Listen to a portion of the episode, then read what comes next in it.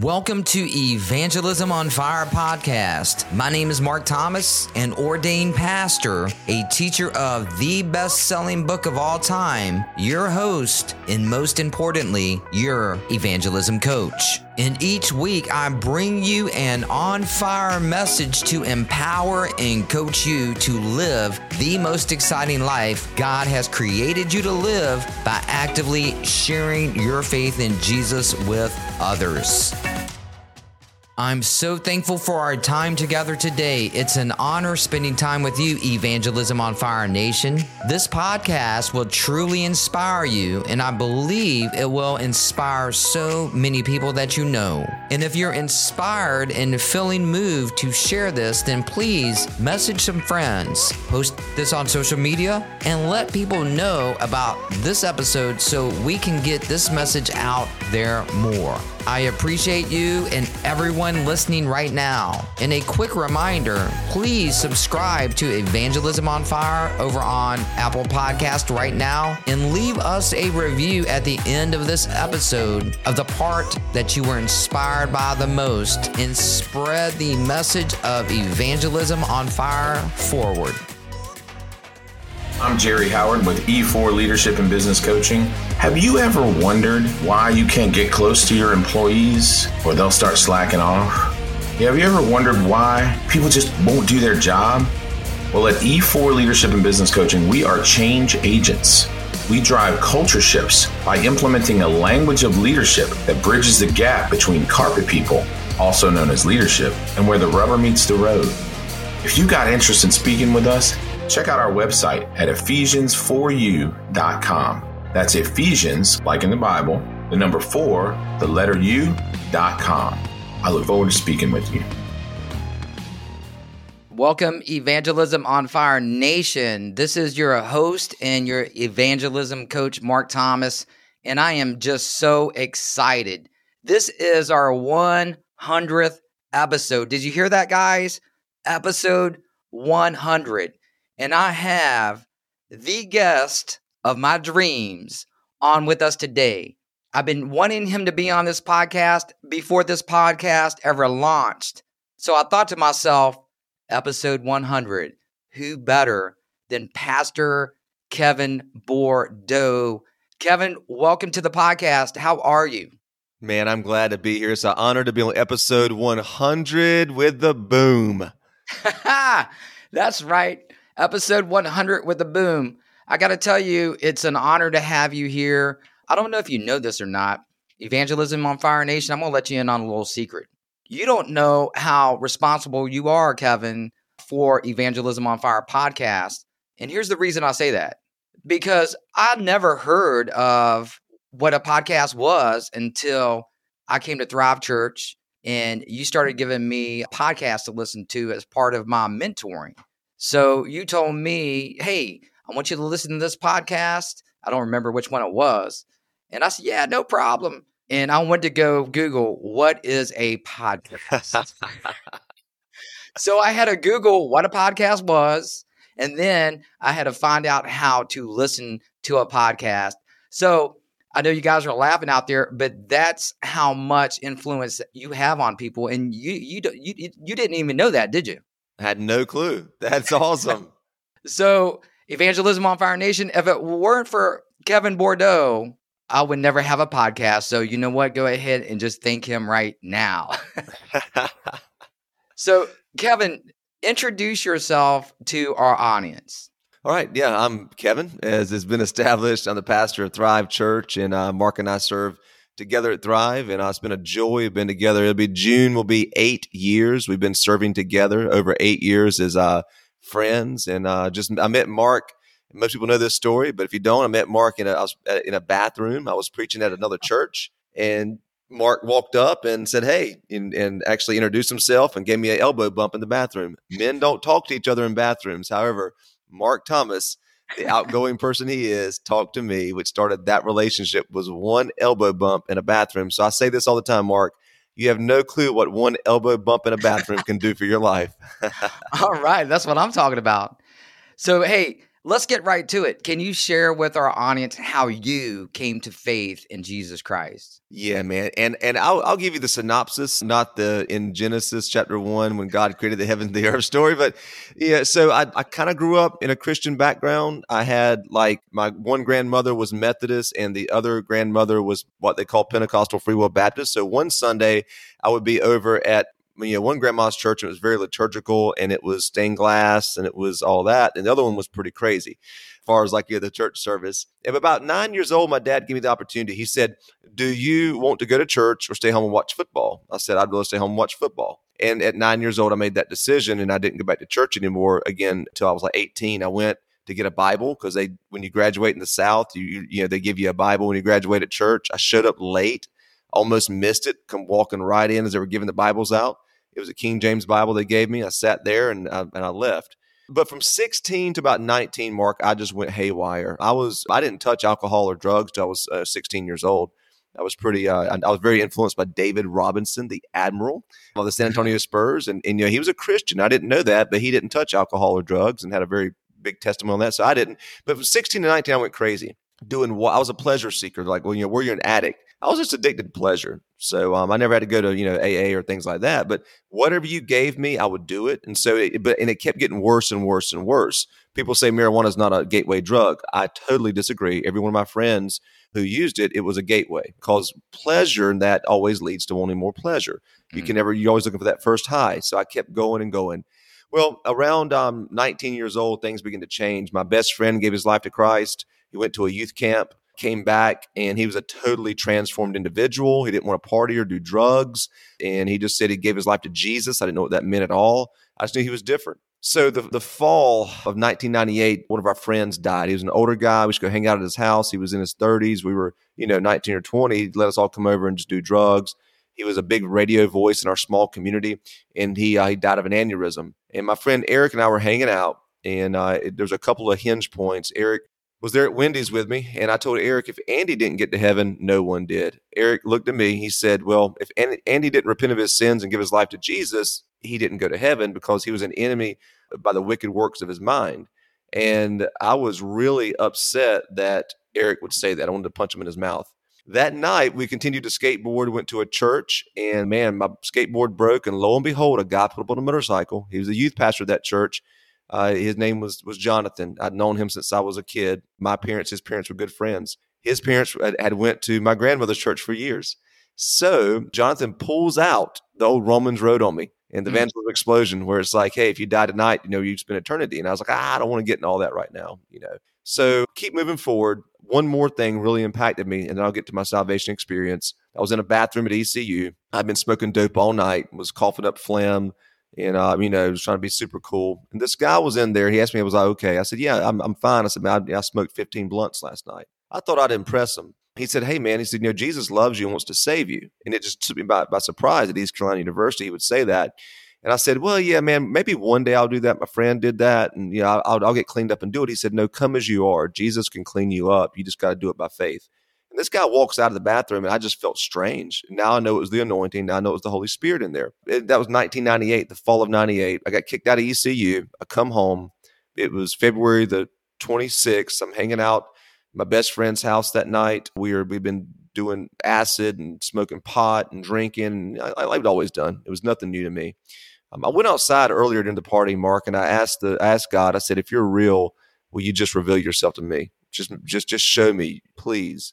I get in the car. We'd ride down to you know these little back trails in Wilmington, North Carolina, on Oleander Drive, down to my my buddy's little house that they're at. It's three o'clock in the morning. We're drinking. We're talking.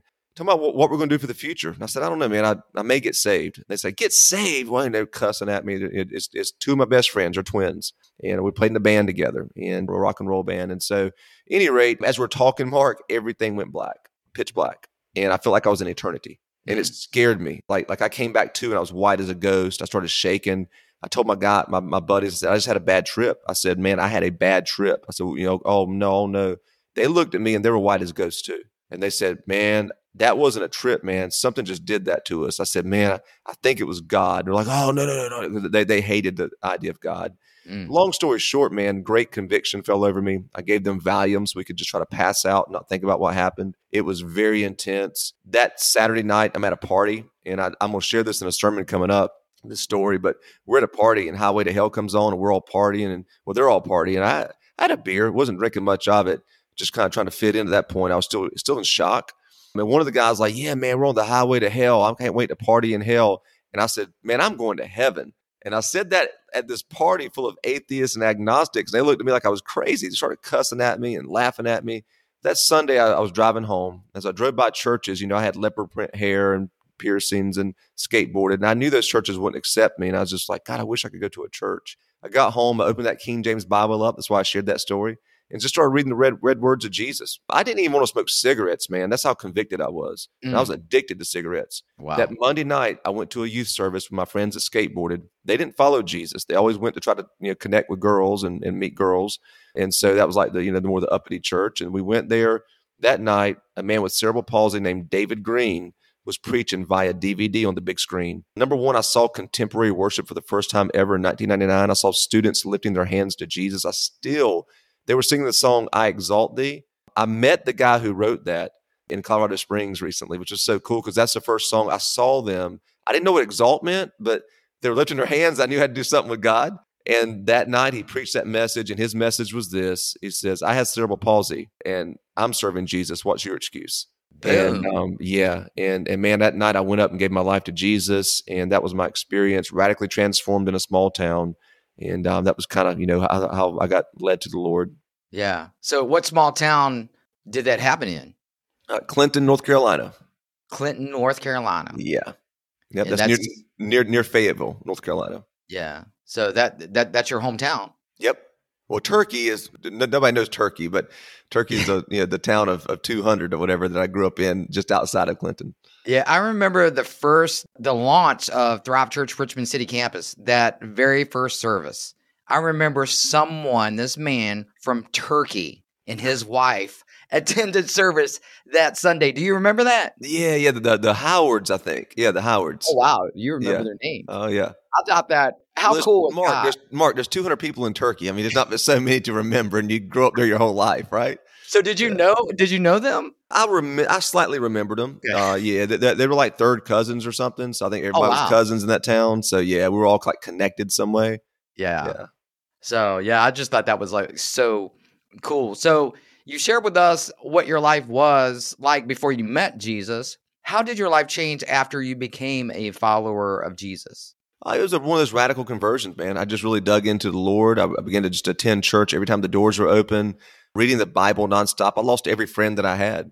And I had to kind of, you know, the, the, guys at church were different than I was. The one connection was there was a couple bands at church, so music was was a was a was a real good key. But the people at church really, you know, were, were good to me. But man, and a lot of there was a lot of men there that discipled me and, and poured into me. That was extremely different. I mean, I look way different than anybody at that church. And so I just dug into Jesus, man, hundred percent. Played, mm. you know, started playing Jesus music, punk rock music. I didn't know, um, I had no idea Christian music existed, so I just started writing songs from the, you know, with, with lyrics and scripture. Yeah, yeah, I love what you said. You just dug into Jesus hundred percent. For our listeners that are listening right now, and they're straddling the fence, they're not all in with Jesus. They're thinking about it. They know that they should be totally committed. What would you tell them about going after Jesus and and just devoting their life to Jesus 100%, what would you say to them? Well, one of the reasons people aren't all in and aren't pursuing Jesus is they don't realize number one that he that he, he pursued them. Mm. The reason that I gave my life to Christ is because He gave His life for me, and you know, and He pursued me. So I, I mean, I, I was bought, you know, with His blood, and he he gave up everything for me so i will give up everything for him. A lot of people don't realize that and they grow up in christian homes they grow up kind of in church and they and they become what i call inoculated to christianity where, where it just doesn't have an effect on them anymore. Uh, it just doesn't have the same effect. They, they're kind of just nominal they don't read scripture they don't dig into prayer. Uh, sharing their faith isn't something they've ever done or really want to do. Serving tithing giving it's just not, not part of it because they're inoculated and they don't have the realization man that because i mean mark just like you in your story, I, I had nothing and I would have been nowhere, probably dead right now at this point mm. if it wasn't for the Lord. So, like Peter said, where else do I go? What else yeah. do I do? Yeah. Yeah, and I, I, I totally agree with you with that. And you know what? I think you mentioned Jonathan uh, just a moment ago. Now, I, I've heard some, some amazing God stories of how you turn your town upside down, reaching people with the gospel, you know, after you made the decision to follow Jesus. All right. So, was that Jonathan that I met that shared that with me? Yes. Yep. Jonathan Hill. Uh, it, that that's the guy that, that tried to put, that pulled out evangelism explosion on me uh, yeah. that night, and I totally rejected him. And you know, then he was the, but he was the youth pastor at that church at the time. Yeah. And so I mean, he was only a couple years older older than me. You know, and we're and we're still good friends to this day. So yeah, it's the same Jonathan. Yeah, yeah. So I'll never forget meeting him for the first time. And, you know, he said, You're Mark from Thrive Church. I said, Yes. And I said, Pastor Kevin Bordeaux, that's our lead pastor. He said, Man, let me tell you something about that guy. and you know what? Kevin had never shared this with me, and he doesn't talk about it because he's modest. But guess what? I want the world to hear this story. Pastor Jonathan told me that Kevin Bordeaux turned our town upside down and he would go to everyone sharing the gospel. So give us a couple of details about that because that really just gets me fired up. Yeah, well, well number one, I, I, think is the guys who are already around me, like the skateboard kids who went to go that went to go look at girls and try to meet girls at the church. You know, first of all, that's my first mission field with my friends, and I heavily influenced them, and many of them gave their life to Christ. Some still aren't following Jesus anymore, but there's still good relationships with all those guys and a great respect. And then number two, so I did that, and then at my job, so I didn't have a ministry platform. I didn't go preach in a pulpit. I didn't want to go preach. A lot of people you just want to go on stage and preach to people. My job became my mission field too, Mark, where I, I remember walking up one day over the little bridge, the concrete company there in Clinton, and uh, I was a front end loader driver, didn't make a lot of money. And the Lord told me, He said, This is your mission field. This is your church. Your life is your sermon. They will respond to me based on how well you can live your life in front of them. And so, man, I use that as my mission field. I actually fasted and prayed once a week for all those men on a concrete floor in the bathroom. I would get on my hands and knees during lunch and I would call out for their souls. Uh, we would also go out too. I learned evangelism explosion, which, you know, remember that back in the day. And yeah. my friend and I would just skateboard around town, Eric, you know, because I got saved and Eric was saved and he discipled me. And we'd skateboard around town and anybody we ran into, man, we'd just share the gospel with them and that was kind of our mo we just so there was relational evangelism there was workplace evangelism and then there's what i call you know your cold turkey evangelism. You just got to meet people cold turkey and do it. That's right brother. Yeah. Cold turkey evangelism in turkey north that's carolina. that's right i love that i love that. And you know what? That's one of our values that you you teach us at thrive church is mission. Yeah. we're to live on mission everywhere we go cold turkey evangelism you know i love that that's right. I love that. And I love your heart. And that's one of the reasons I'm so drawn to you as a brother in Christ, but especially as my lead pastor. So, you know what? When, when it comes to evangelizing the gospel, there are different types of unchurched people. Mm-hmm. And I don't touch on that as much as I should on Evangelism on Fire podcast. And you and I were spe- speaking about this several weeks ago. And I've done some research. I was going to teach it on an episode, then I thought to myself, you know what?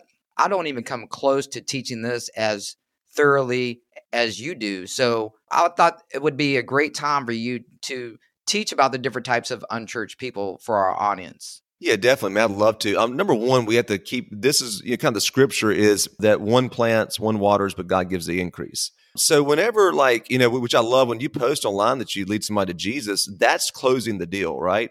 However, what we don't usually see is all the people who planted and watered because you know those people were ready like their hearts were ready. And so there's a sliding scale of people of their readiness. How ready are they to accept christ and follow christ?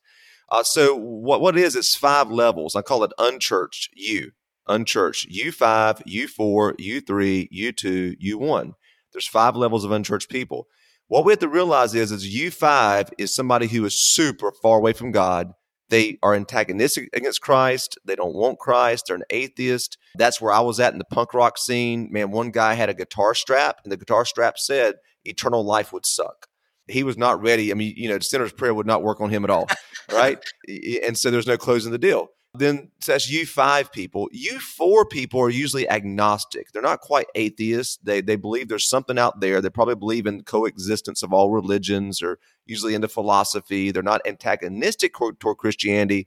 They just think it's one of the many religions of the world. And there's a lot of circular arguments and reasoning when you talk to these guys. It's a lot of deep dives. You got to do a lot of listening to their philosophy. There, you know, with the atheist, with the U five person, when you when you talk to them about Christ, just be ready to get beat up. I mean, they're going to they're coming at you with, with a, a shotgun, right? and and so you just got to get ready to get hit between the eyes. They know every argument. The U four person is not going to hit you with a shotgun. They're more uh, the person that wants to discuss. They want to listen. They're not closed off, but they're also not open to it. And so it's usually a discussion. A U3 person is somebody who's been really hurt by church. Uh, they were really hurt by a pastor. They went through a tough time in life. They felt God didn't come through. They probably were once a believer, or at best, they at least believed in God, even though they didn't follow Jesus. And so they have a lot of obstacles emotionally and experientially with the gospel and with, with church.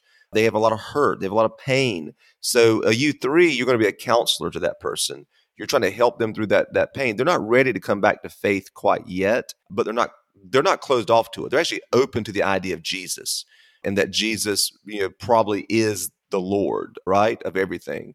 So that's the U3. The U2 person is somebody who is very close to accepting Christ and very close to coming to church. They probably did have a little bit of hurt, got out of a habit, they had a hiccup along the way. What they need is a jolt, just somebody to come alongside of them and kind of just bring the boom out to them, share with them. And you may, and sometimes, because here's the thing, you can only get one person from one level to the next. You can't, there's no way you move a U5 to a U1 in two conversations. That's years and years and years of sowing and sowing and watering. The U2, the seeds have been planted, they've been watered, and you make and move them to a U1 where they're really ready for the gospel with the next conversation. They're super close to it. Like when Jonathan, when I told him, I, I you know, thanks to you know, the evangelism explosion, I was like, I'm just not ready yet.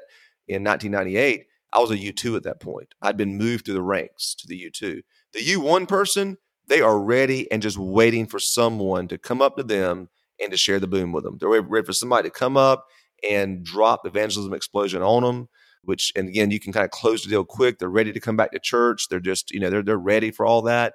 But it's a readiness scale. How ready are they? How far from the gospel are they? Because we're in a, society mark where not everybody believes the bible. You can't just walk up to anybody and and say hey look you know romans says this you know that we were all yet still sinners where christ you know died for us all that they don't even believe the bible Right. So you, the starting point is not the Bible for them. The U ones and U twos, and maybe, maybe even some U threes, it can be.